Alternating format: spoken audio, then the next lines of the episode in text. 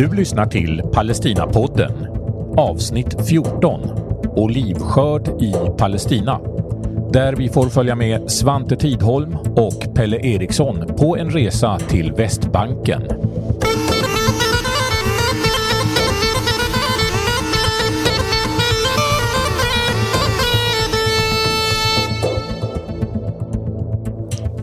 Det här avsnittet av Palestinapodden så ska vi få följa med på en resa till Palestina med dig, Svante Tidholm. Välkommen. Tack så mycket. Vad roligt. Det är svårt att, att, föreställa sig hur det var att vara i Palestina en sån här grå dag som vi ser utanför fönstret här i Stockholm där vi spelar in. Men du har ju precis kommit hem från Västbanken. Berätta, vad gjorde du där? Eh, jag var där tillsammans med min kamrat Pelle. Vi är aktiva i en förening som heter Jord och frihet.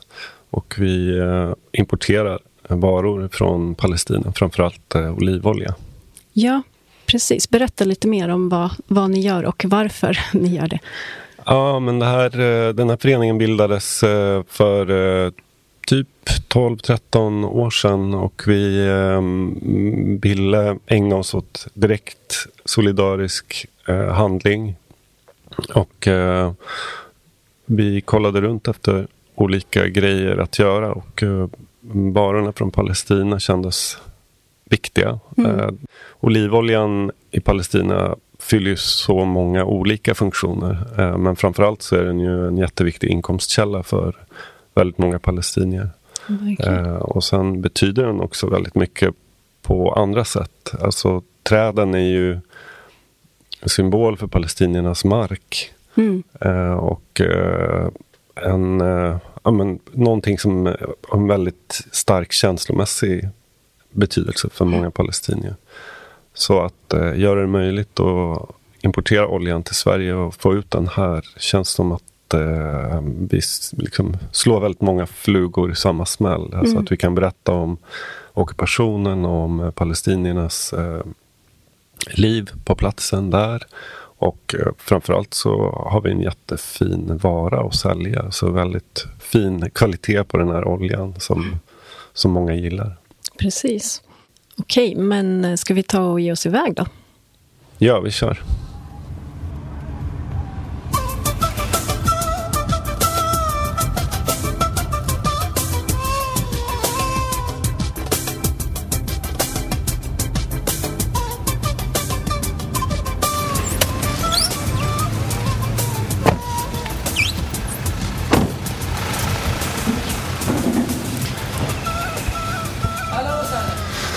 Så nu har vi kommit fram efter ungefär en och en halv timmes bilresa.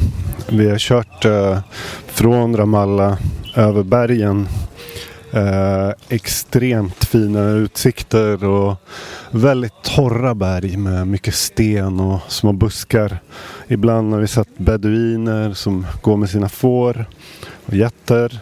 Eh, men mestadels har det varit tomt. Det finns en del byar såklart i de här områdena och uh, så finns det också en del israeliska bosättningar. Uh, och efter att ha åkt någon timme så hade vi en fantastisk utsikt ner över Jordandalen. Vi såg floden, man ser över till Jordanien faktiskt. och nu är vi nere i eh, Jordandalen i en by som heter Giflik. Eh, och här eh, eh finns en eh, av de daddelodlingar som eh, våran samarbetspartner Park och Alrif eh, precis har börjat jobba med. De har precis fått sin eh, daddelodling registrerad som ekologisk och eh, kan därför börja exportera sina dadlar som ekologiska. Eh, och vi ska träffa bönderna som eh, har den här odlingen och äger den. Eh, och eh, ja, jag står här på en grusplan. Det är mängder med eh, daddelpalmer som sträcker ut sig åt alla håll. Eh, det finns lite andra odlingar och det står lite maskiner här. Nu kommer en lastbil inkörande för eh, det är säsong för att skörda dadlar just nu. Så det är mycket som pågår här. I have uh, 10 children. Zidane Enos har tio barn, gick inte klart skolan och var ingen rik bonde från början. Hans familj ägde bara lite mark. Det är svårt att komma över bördig mark i den här delen av Västbanken. Och den här marken ägs av en person som bor i Jordanien. Zidane får en tredjedel av intäkterna från allt som produceras på marken. and the landowner and the water owner took two thirds. هو Hur بيعطيني mycket الارض han får والماء ut varierar. Vissa år går han back, andra blir det vinst. För att göra sig mindre sårbar odlar han många olika grödor så att smällen inte ska bli så hård om det blir torka eller andra problem. Season. يعني في سنوات بطلع آه، ولا إشي وفي سنوات بحط في الجيبه Han har också gjort en stor bassäng där han odlar fisk. Vattnet blir då automatiskt gödslat och används för bevattning. Under ett år har han mellan fem och åtta anställda för att hinna med allt som ska göras. Kostnaderna är höga, berättar Zidane. Maskiner, bränsle och lagring är dyrt. خمسة إلى ثمانية آه، five آه، nine آه، eight. Five to eight uh, person. Att odla daddelpalmer började han med för 20 år sedan. Från början odlade han bara vindruvor, men skörden blev dålig på grund av den höga salthalten i vattnet. Han började byta ut en del av druvorna mot palmer. Men det tar tid för dem att bära frukt och de små daddelpalmerna är dyra att plantera. Det var enorma investeringar i början och det har tagit tills nu att betala tillbaka skulderna. بدك تقعد اربع سنين تستنى في الانتاج طبعا و... It's hard decision. ولحق علي يعني اكثر من المليون شيكل دين 2010 började Zidane skifta till ekologisk odling. Men egentligen är det inte så stor skillnad menar han. För att certifiera som ekologisk får man inte använda kemiska bekämpningsmedel eller gödsel. Istället har Zidane får och getter som betar av ogräs mellan träden. På köpet så gödslar de marken. Men det var några års omställning innan träden gav lika mycket frukt som de gjorde med kemiskt gödsel by default, the tree it is not productive in the last in the first three years. So you, you get the certification in the first year of production. Palestinierna bryr sig inte om om dadlarna är ekologiska eller ej, säger Sedan. Det är bara för den internationella exporten det är viktigt. Men det är bara 20 procent som man säljer till utlandet. Resten hamnar på den lokala marknaden. Han skulle gärna exportera mer och hoppas att det kan bli så i framtiden. Men det ekologiska förhållningssättet tycker han om oavsett. För det känns bättre. شغله افضل. لا انا نفسيتي مرتاحه اكثر حتى لو ما كان عندي آه، اني شهاده او كذا يعني انا انا نفسيتي بترتاح Yeah, from inside أنا إلي ست myself, سنين. I am أبو- happy أبو- because I, I work in a good way. دكتور انا ست سنوات Att farmen ligger på Area C ställer till problem för Zidane. Till exempel har de inte rätt att borra efter vatten. på marken fanns en brunn sedan 60-talet. Men när de ville byta pump var de tvungna att söka tillstånd. Det tog fem år att få det. Och det villkorades med att vattnet enbart fick vara för att dricka. Samtidigt får bosättarna gratis vatten till sina odlingar och borrar nya hål hela tiden. Settlements, they got water free also without money. Just to come and stay here from the government. They, our water, they give them our water free to stay. Zidane berättar också att de israeliska bosättarna får stora summor varje år från staten bara för att stanna på marken. Och det gör det svårt att få bra arbetskraft. För många palestinier väljer hellre en stadig inkomst från bosättare istället för tillfälliga jobb hos palestinska jordbrukare. They, each family got uh, 40 40,000 euro from the Israeli government as support to uh, to stay in the land and work in agriculture in, in the عشان Jordan. هيك هو ماسك العمال في ش... في حتى لو ما في شغل هو So- بيمسك باي شغله بيشغلهم So if he didn't have work in the settlement, he can pay to the worker to keep them with him. Vi har druckit upp teet och Zidane tar oss med på en promenad runt ägorna. He liked to walk without shoes in the first train. Ah, Okej, så Zidane går nu barfota och säger att han eh, بس älskar... دير بالك تبنشر زي سيارتي هسه. اقول له هاي الاجهزه كل شجره عليها جهاز آه. These are the sensor for fly. Zidane visar en teknisk utveckling som gör stor skillnad. På varje träd sitter en dosa som är uppkopplad via bluetooth till en app på Sidans telefon. Det största hotet mot dadlarna är nämligen en liten fluga som dödar hela träd. This work on vibration. When the when the fly come and make hole and enter, start eating. He sense and he start send signals. Men med hjälp av tekniken får Sedan snabbt en varning om ett träd har blivit infekterat och kan behandla med ett ekologiskt bekämpningsmedel. Vi tackar Sedan för besöket och hoppar in i bilen. Det är dags att åka vidare.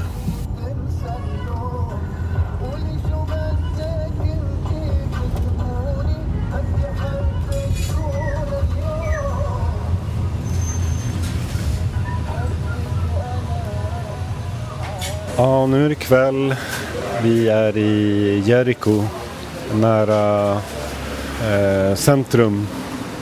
Eh, och det är helt mörkt och vi sitter på ett litet café på trottoaren och eh, har precis rökt en vattenpipa och druckit lite te. Jag har tänkt mycket på den här grejen som att den här ockupationen och det, de här utmaningarna som palestinierna kämpar med liksom, på grund av ockupationen. Att de, eh, de finns där hela tiden som någon slags underton. Liksom. Och ibland så, så pratar inte palestinierna om det ens för att det är så självklart. Man måste nästan fråga specifikt om de sakerna för att de ska själva få syn på saker som de är med om i sin vardag. Liksom. Jo men det är ju så, eh, alltså de här bönderna vi träffade idag till exempel, de, de hade ju råkat ut för alla möjliga saker. Han, han hade velat, en av dem ville bygga en toalett på marken som han arrenderade och israelerna kom dit och, och förbjöd, förbjöd honom att göra det och han hade en stor kyl för dadlar och annan frukt och grönsaker och den var han tvungen att sätta hjul på för att den inte skulle vara permanent på grund av restriktioner. Men ändå sa de i början av intervjun att, att de inte var så att de själva inte kände sig så påtagligt berörda av ockupationen. Mm. Men de var ju det i allra högsta grad. Liksom. Ja, och det finns ju inte en enda person som man möter som inte har haft problem med, med israeliska bosättare eller militärer eller varit fängslade eller blivit slagna eller trakasserade eller eller har släktingar som sitter i fängelse och så Nej. vidare. Nej, men den killen som vi, en av de killarna som vi åkte med idag, han berättade, satt ju och berättade en massa historier nästan hela bilresan från Ramallah till, till, eh, ner till Jordandalen där om, om farbröder eller en kusin till honom som hade varit fängslad eller kompisar som har suttit sju eller tio år i fängelset och hade klara psykiska problem efter det. Alltså någon som får upp så fort han hörde ett, ett högt ljud bakom sig och, och en annan kille som, som rusar upp och biter på naglarna hela tiden. Han har suttit åtminstone ett år, ett år av sju i total isolering i, i fängelset. Jag tycker också det blir så himla tydligt när man lyssnar på dem hur att eh, ja, men på samma sätt att eh, liksom jordbruket och deras eh, ska man säga, i deras praktik, liksom deras dagliga praktik så, så är det så mycket de gör som är motstånd. Utan att de eh, eh liksom eh, ens, ja, det en, lastbil som åker förbi. Ja, men de behöver inte sätta ord på det heller. Eller de sätter inte ord på att det är motstånd. Men det är motstånd. Alltså bara det här det ekologiska odlandet gör att de inte längre är beroende av eh, eh, gödsel och eh, bekämpningsmedel från israelerna till exempel. Ja, och de som de palestinska bönder som använder sig av det, de är ju beroende av Israel på ett annat sätt. Och, och de kunde drabbas mycket hårdare. Så att de får ju tänka liksom taktiskt och strategiskt på något sätt runt jättemycket, alltså vanliga vardags, vardagsbeslut. Men det, vi såg ju någon, vi var ju, jag minns inte om vi såg det på någon utställning någon år när vi var här. Någon, någon eh, sån här skylt där det stod to exist is to resist. Mm. Och det gäller ju verkligen i allra högsta grad eh, här i Palestina. Alltså.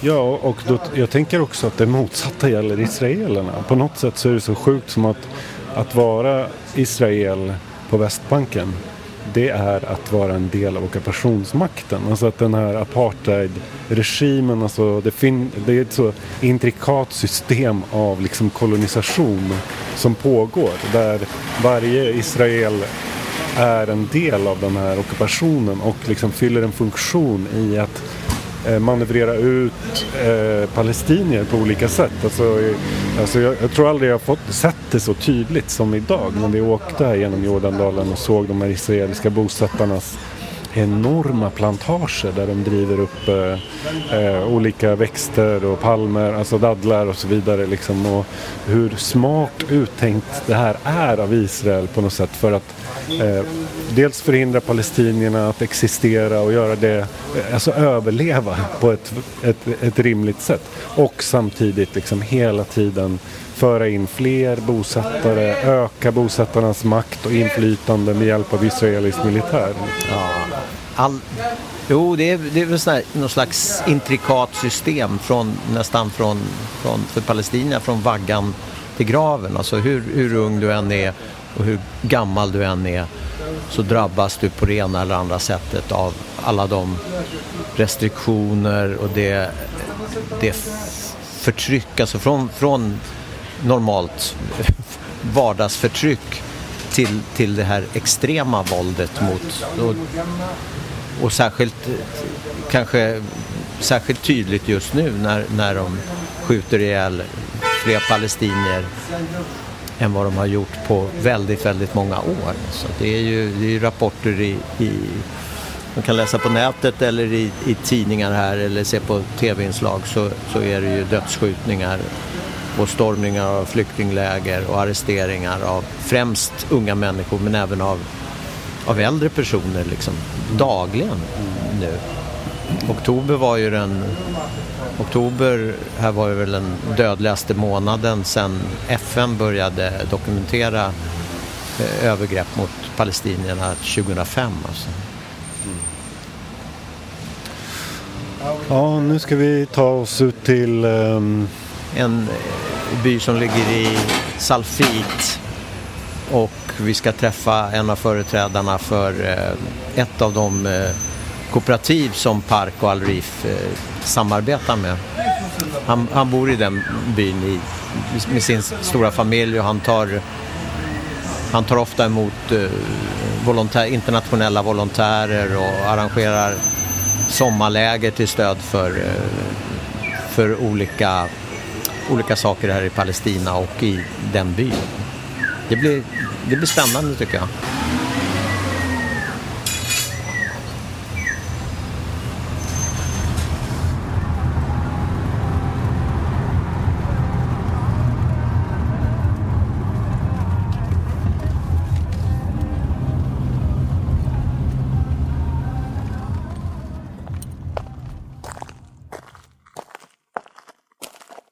Jag är lite andfådd efter att ha klättrat i olivträden här i en lund som ligger på sluttningarna utanför en liten by som heter Farcha. Där jag är idag tillsammans med Pelle. Vi har Solen håller på att gå ner.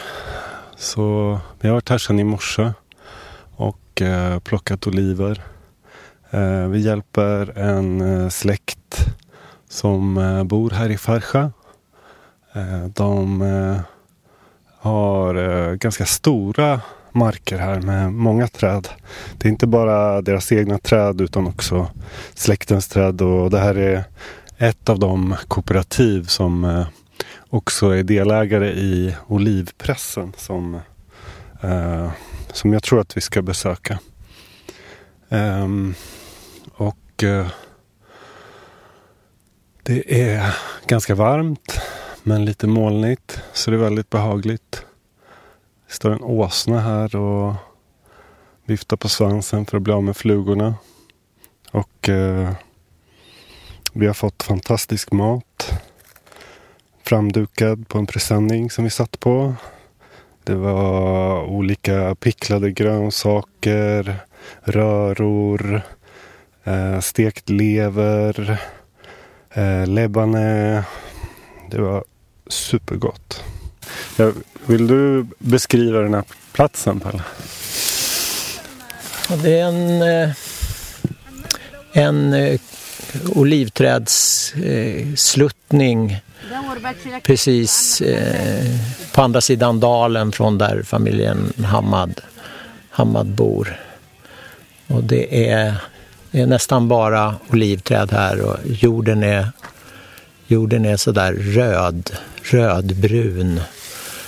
Och eftersom eh, Backer och hans familj enbart odlar ekologiskt så är det väldigt, väldigt fint och väldigt rensat runt träden. De, de, de klipper och sköter om, de klipper runt träden och de sköter om jorden väldigt bra och gödslar den enbart med naturliga gödselmedel. Eh, så ser man ut, vi ser, vi ser Farsha och en, en moské ganska långt borta i andra änden av den här dalen.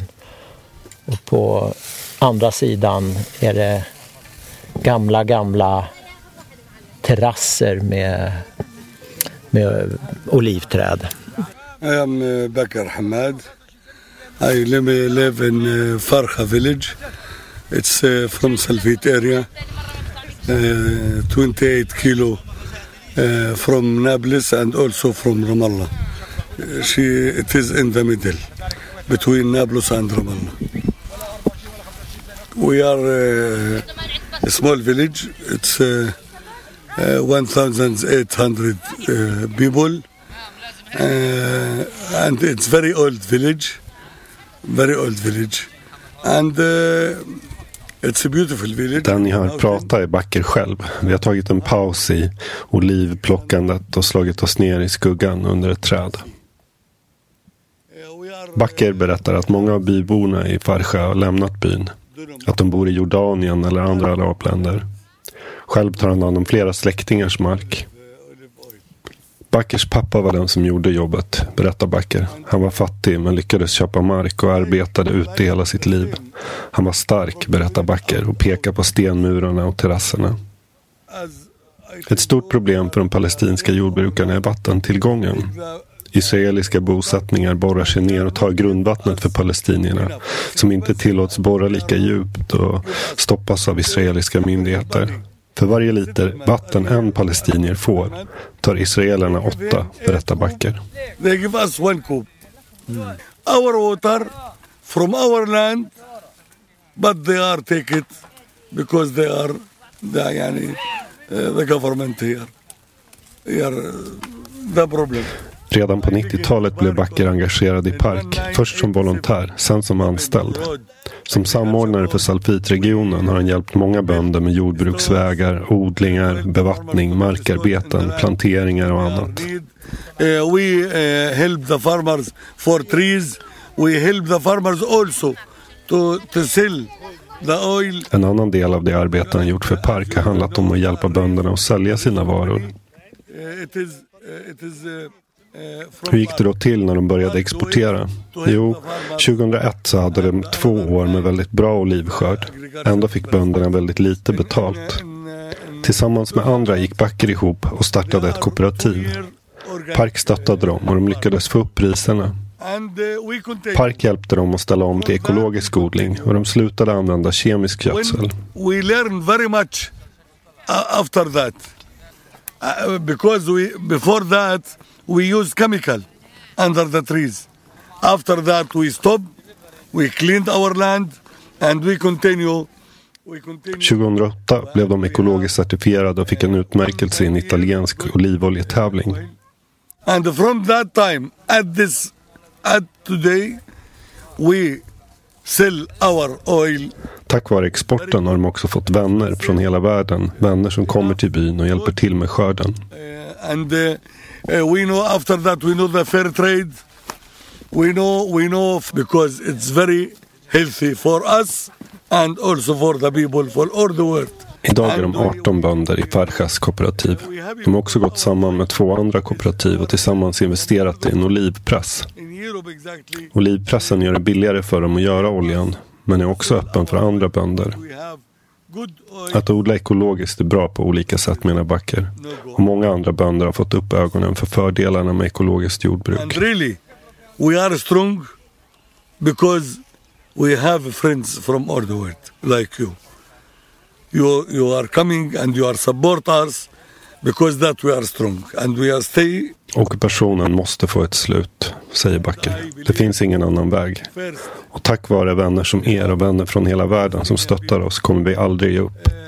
En dag kommer det ta slut, avslutar Backer som måste koka te och kaffe till familjen som plockat oliver under vår intervju. and we continue and we look tomorrow it change Medan Backer börjar göra en eld för att koka mer te till familjen sätter sig jag och Pelle vid en presenning fylld med oliver. Man hör att du håller på med något här. Vad är det du gör? Jag rensar löv och kvistar från de oliver som vi har plockat. Så man lägger ju, man lägger ju säckar eller stora, snarare stora plastskynken under träden när man plockar och så samlas oliverna där. Och sen eh, just nu håller vi på och rensar, rensar bort kvistar och löv så att det inte ska bli så mycket, mycket sånt med i lasten när det är dags att, eh, att åka till olivpressen för att pressa oliverna till olja. Jag tänkte på en grej som vi har lärt oss om eh, oliverna. Att det finns två olika sorter. Just det. det, det har, inte- jag har ju vetat att det har funnits en sort som heter Nabali. Jag har sett, jag har sett sådana flaskor med, med den olivoljan. Nu kommer eh, en av eh, barnbarnen till Backer här med mera oliver och öser ut dem ur en presenning här så blir det mer att sortera. Nej men tidigare när vi har frågat folk vad är det för sorts oliver då har de bara sagt eh, till oss att ja men det är oliver. Det, de har inget speciellt namn utan det är, det är oliver från, från Palestina. Men nu har vi förstått att det finns olika sorter.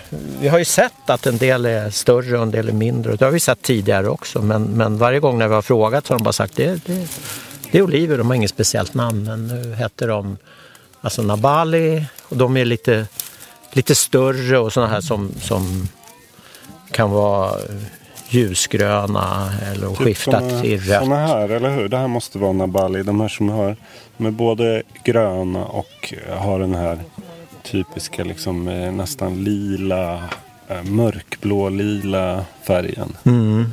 Och sen har vi de här lite mindre oliverna som är helt svarta nästan. Eller mörkblå lila. Just det, och det var de heter... Sorry. Sorry. De Ungefär, heter, ja, ungefär något sånt. ja. Det som jag tycker är kul att se idag när de är så här många, vilket så här väloljat maskineri det är med, med olivplockningen. Här. Att det är några som går i förväg och lägger ut de här stora svarta eh, presenningarna som man lägger under träden. Och sen kommer grabbarna och klättrar upp och bara rafsar ner oliver. Och eh, rör sig vidare liksom till nästa träd. Och sen är det ett gäng eh, äldre kvinnor som kommer efter och liksom plockar upp det som har blivit kvar på marken runt omkring olivträden och eh, rensar också liksom, eh, oliverna. Lite grann där som, eh, som du gör nu Pelle. Mm. Och så passar ju, passar ju någon av killarna, ett, ofta, eller männen, ofta backer säger jag, passar på och beskär träden. Ser ut vilka grenar som ska vara, som ska vara kvar och vilka som ska, ska bort.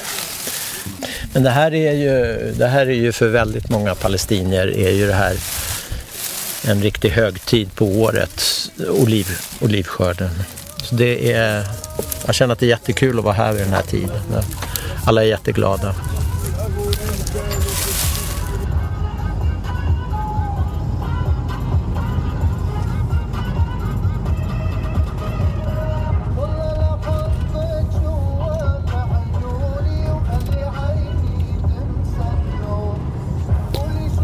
Dagen efter sätter sig jag och Pelle i en taxi.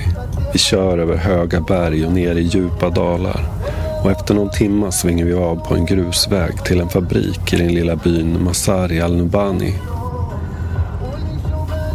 Där träffar vi Mahmoud El-Khadi som är verksamhetschef.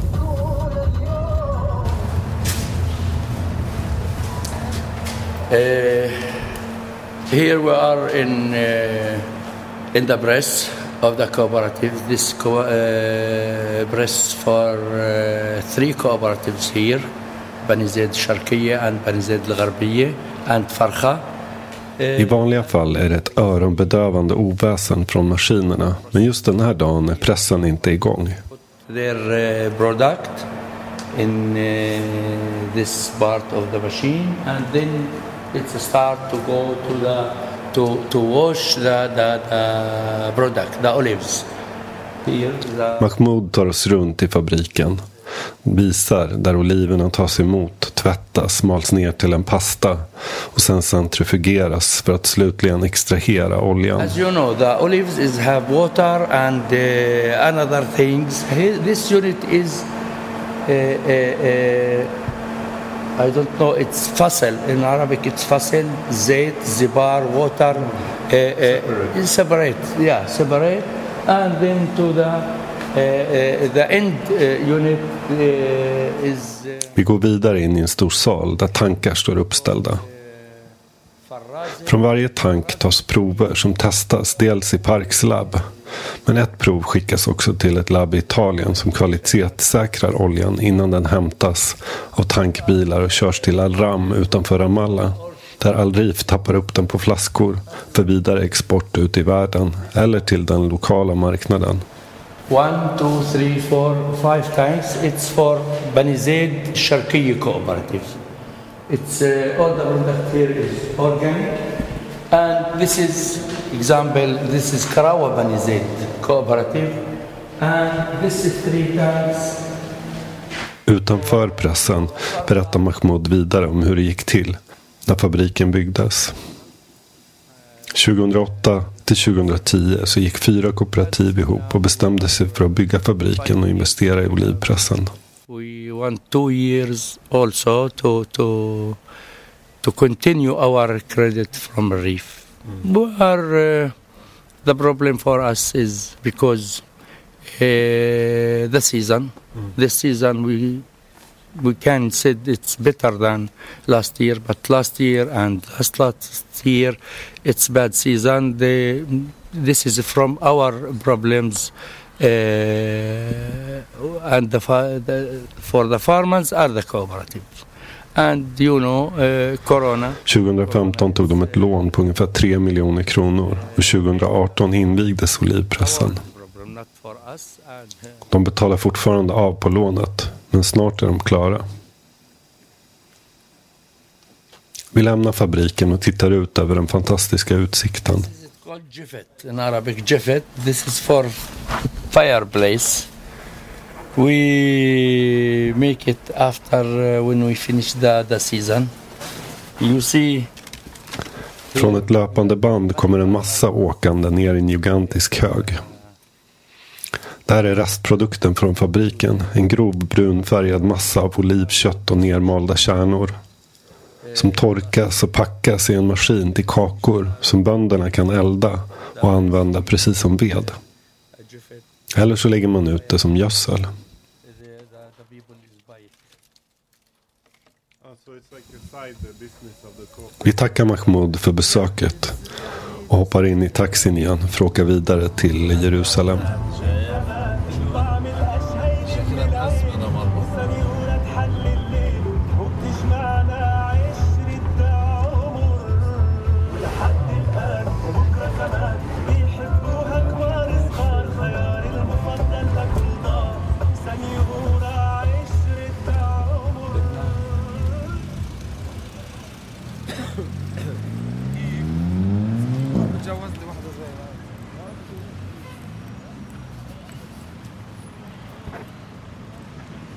Nu är vi tillbaks i eh, Jerusalem.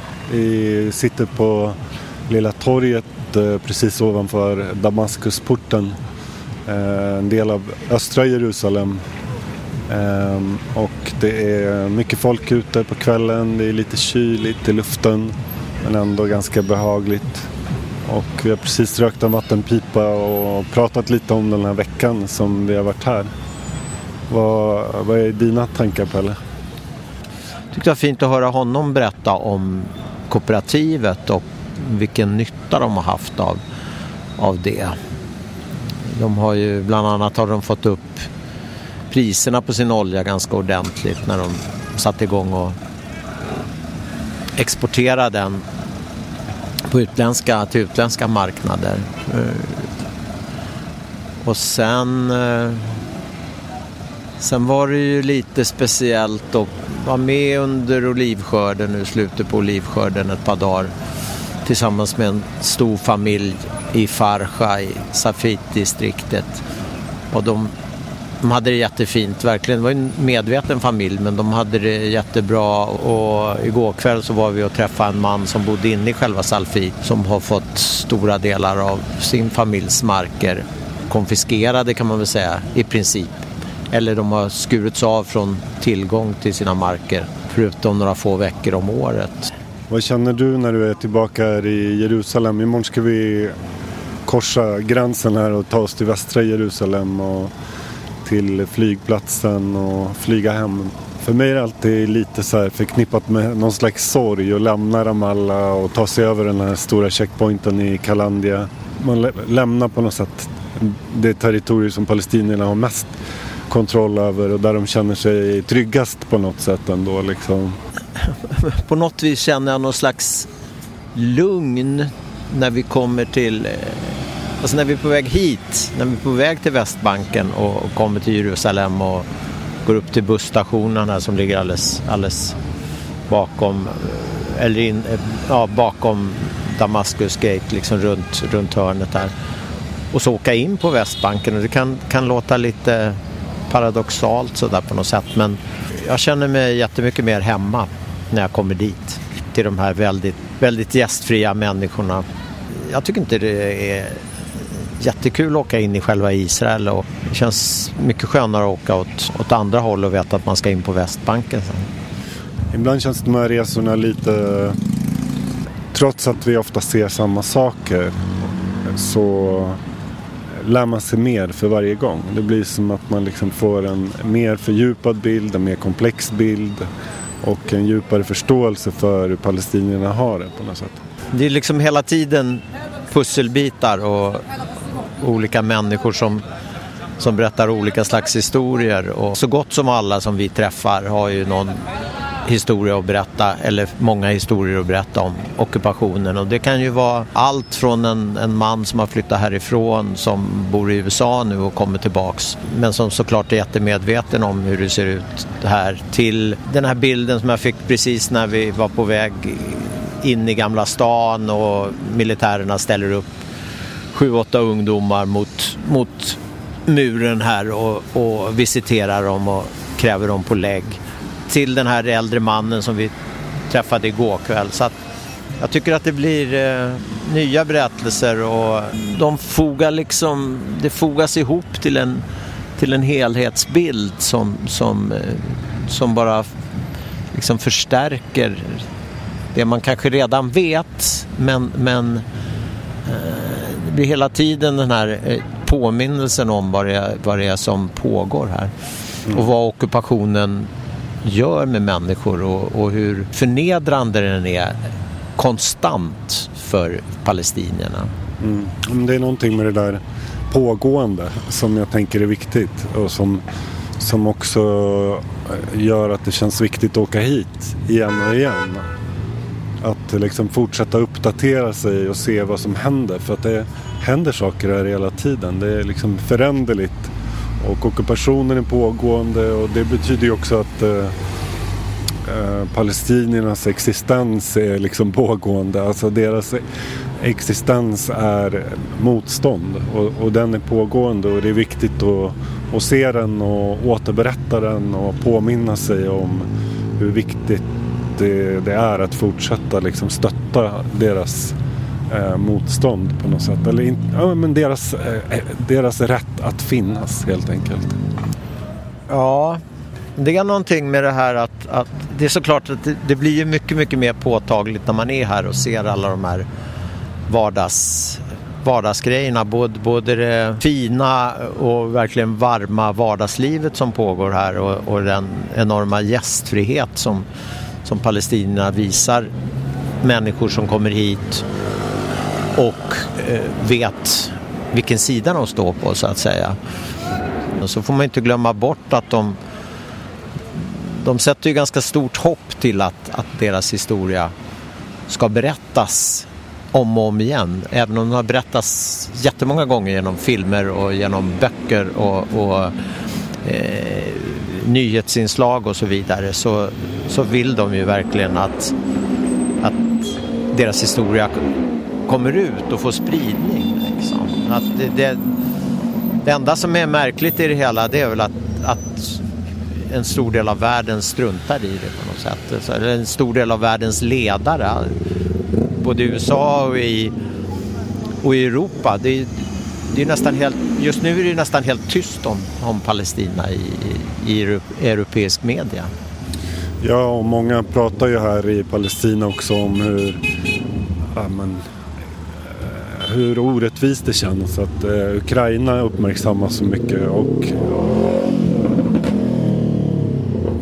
och eh, ukrainarnas situation och rätt att försvara sig och rätt till sitt land och så vidare. Liksom att det är så otroligt mycket i, i fokus och faktiskt också tar en hel del resurser som kanske annars eh, har riktats liksom, till palestinierna. Men i fråga, om, i fråga om Ukraina så pratar man ju mycket om, man pratar om demokrati, man pratar om internationell rätt och man pratar om den självklara rättigheten att, att försvara sig. Och detsamma borde ju i allra högsta grad gälla palestinierna men, men eh, där gäller ingenting av det. det är, jag förstår att de känner en viss hopplöshet men trots det så, så välkomnar de oss och vill att vi ska föra vidare deras historier. De, de, de ger verkligen inte upp.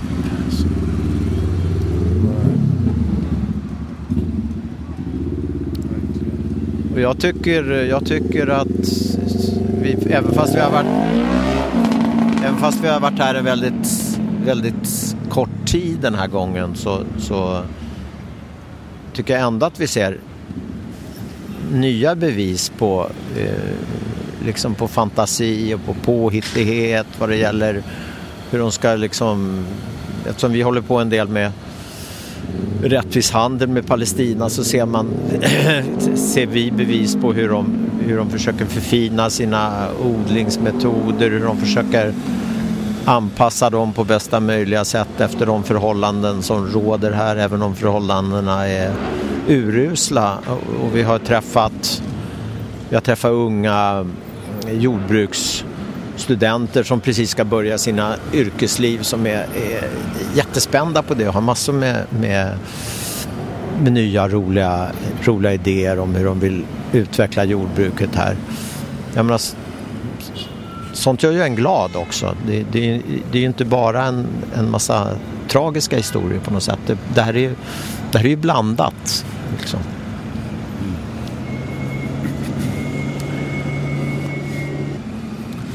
Ja, på något sätt längtar jag redan till att åka hit igen. ja, jo, det är ju så. Men sen, sen tänker jag på det här att det, alltså hur vi, hur vi som ändå kan resa hit och, och får äran eller vad man ska säga av att få lyssna på alla de här historierna. Hur vi ska kunna nå ut med dem så att det blir, så att det blir lika verkligt för lyssnare eller läsare eller eh, goda vänner eller andra människor som vi träffar överhuvudtaget. Eh, kunna förmedla den bilden. Det, det är inte helt lätt alltid. Eh, så det är, en, det är en liten utmaning Eh, och försöka göra det på ett så att det framstår lika självklart som det gör när man är här. För när man är här så, så förstår man så otroligt tydligt vilken typ av förtryck som råder och varför den här ockupationen måste, måste upphöra. Eh, men att förmedla det är en annan sak. Liksom. Det, är en, det är en utmaning kan jag tycka. Mm. Ja, jag, jag håller med.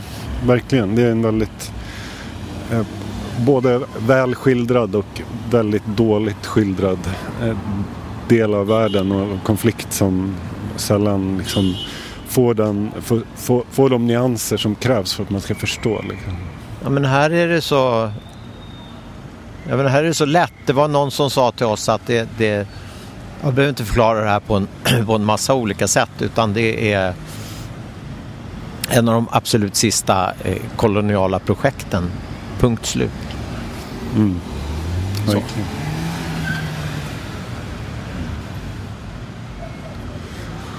Ja men eh, jag fryser lite. Ja. Det är dags att gå in och, och värma sig faktiskt. Precis, vi går upp till eh, Palm Hostel.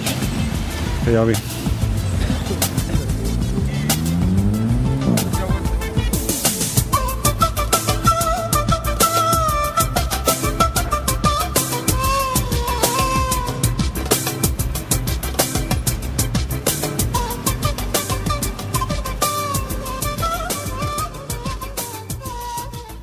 Tack Svante för att vi fick följa med på den här resan. Det var otroligt intressant och det känns verkligen som att man är i Palestina när man lyssnar. Eh, så verkligen jättefint att få följa med. Och när ni reser så är det ju, ni rör er ju mellan olika områden på Västbanken. Det är ju, eh, Västbanken är ju indelat i område A, B och C. Omständigheterna ser väldigt olika ut. Eh, den största delen är område C där också de israeliska bosättningarna finns. Det är ju också mycket eh, rent konkreta attacker från bosättare Eh, just i samband med olivskörden. Eh, bosättare som beväpnar sig och som eh, fysiskt attackerar palestinier som ska skörda sina marker eller eh, bränner ner träd eller eh, förstör marken på olika sätt. Och just det här året så har jag i alla fall läst att det har varit ovanligt många sådana attacker. Var det någonting som ni hörde talas om när ni reste runt? Absolut, absolut. Just nu har ju läget varit väldigt oroligt på Västbanken. Väldigt våldsamt. Mm. Och det påverkar ju även olivskörden. Bosättarna har verkligen vind i ryggen i och med det senaste valet. Där en högerextrem bosättarpolitik verkligen har slagit igenom. Mm. Så de tar sig allt mer friheter. Liksom. Det, det, det, det, spelar roll att, att uh, västerlänningar är med och hjälper till. Men tyvärr så, vad vi hörde så var det inte speciellt mycket volontärer längre som, som kom dit. Mm. Uh, tyvärr. Men det är någonting som vi gjorde Frihet också har planer på att uh, jobba med. med att uh, organisera olivplockarbrigader som kan resa ner och hjälpa till med olivplockningen. Mm. Bra. får man hålla koll på hos er alltså. Mm. Nu när du är hemma och har haft chans att smälta dina intryck lite grann. Hur, hur känns det? Ja, men det känns eh, ja, men som efter varje gång man är där så har man kvar en bit av, eh, av Palestina i sitt hjärta på något sätt. Mm. Och det är svårt att och, och, inte känna en massa saker när man ser vad som händer där. Och, ja, men mördandet fortsätter och det känns eh, jätteviktigt att fortsätta bara det som, Mm. som, vi, som vi gör. Eh, och eh, under våren nu så kommer ju olivoljan och eh, ser bara fram emot att liksom fortsätta det här arbetet på något sätt. Mm.